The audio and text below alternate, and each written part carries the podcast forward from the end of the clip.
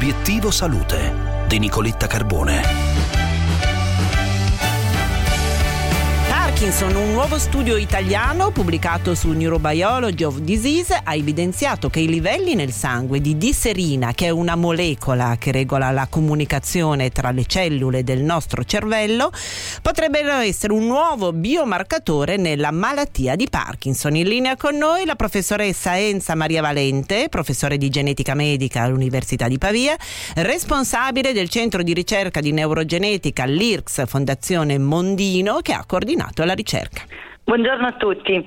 Sì, uno dei problemi principali nella malattia di Parkinson è che è una malattia molto eterogenea. Le cause di questa variabilità purtroppo le conosciamo ancora molto poco e questo impatta moltissimo sull'efficacia della terapia e anche sulla qualità di vita dei pazienti di una malattia che è in continua crescita anche nella sua frequenza, soprattutto nell'età un po' più avanzata. E quindi con la ricerca ci stiamo concentrando per capire meglio i fattori che sono alla base di questa variabilità.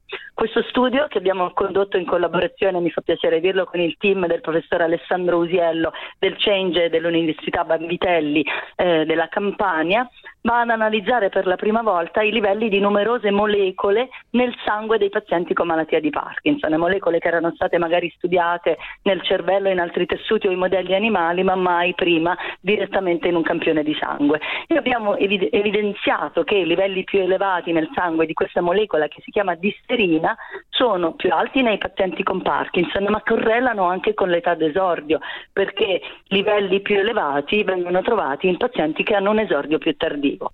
Professoressa, il vostro studio ha evidenziato una differenza nei livelli di disserina tra pazienti maschi e pazienti femmine, così? È vero, questo è un aspetto molto interessante perché sta emergendo sempre di più dalla ricerca che dobbiamo porre attenzione anche all'aspetto del genere, cioè la differenza tra sesso maschile e sesso femminile. È un discorso più ampio sulla medicina di precisione. La malattia di Parkinson non è tutta uguale, ma dobbiamo trovare il modo di suddividere i pazienti in sottogruppi basandoci sul sesso, su fattori genetici, sul profilo di biomarcatori e così via. E per questo mi fa piacere dire che in Italia, nell'ambito della rete per le neuroscienze e la neuroriabilitazione, si sta facendo un grandissimo sforzo per creare una piattaforma condivisa italiana che raccolga i dati di pazienti con malattia di Parkinson che si chiama Parknet e che rappresenterà nei prossimi anni una risorsa veramente preziosa per studiare grandi casistiche di pazienti e quindi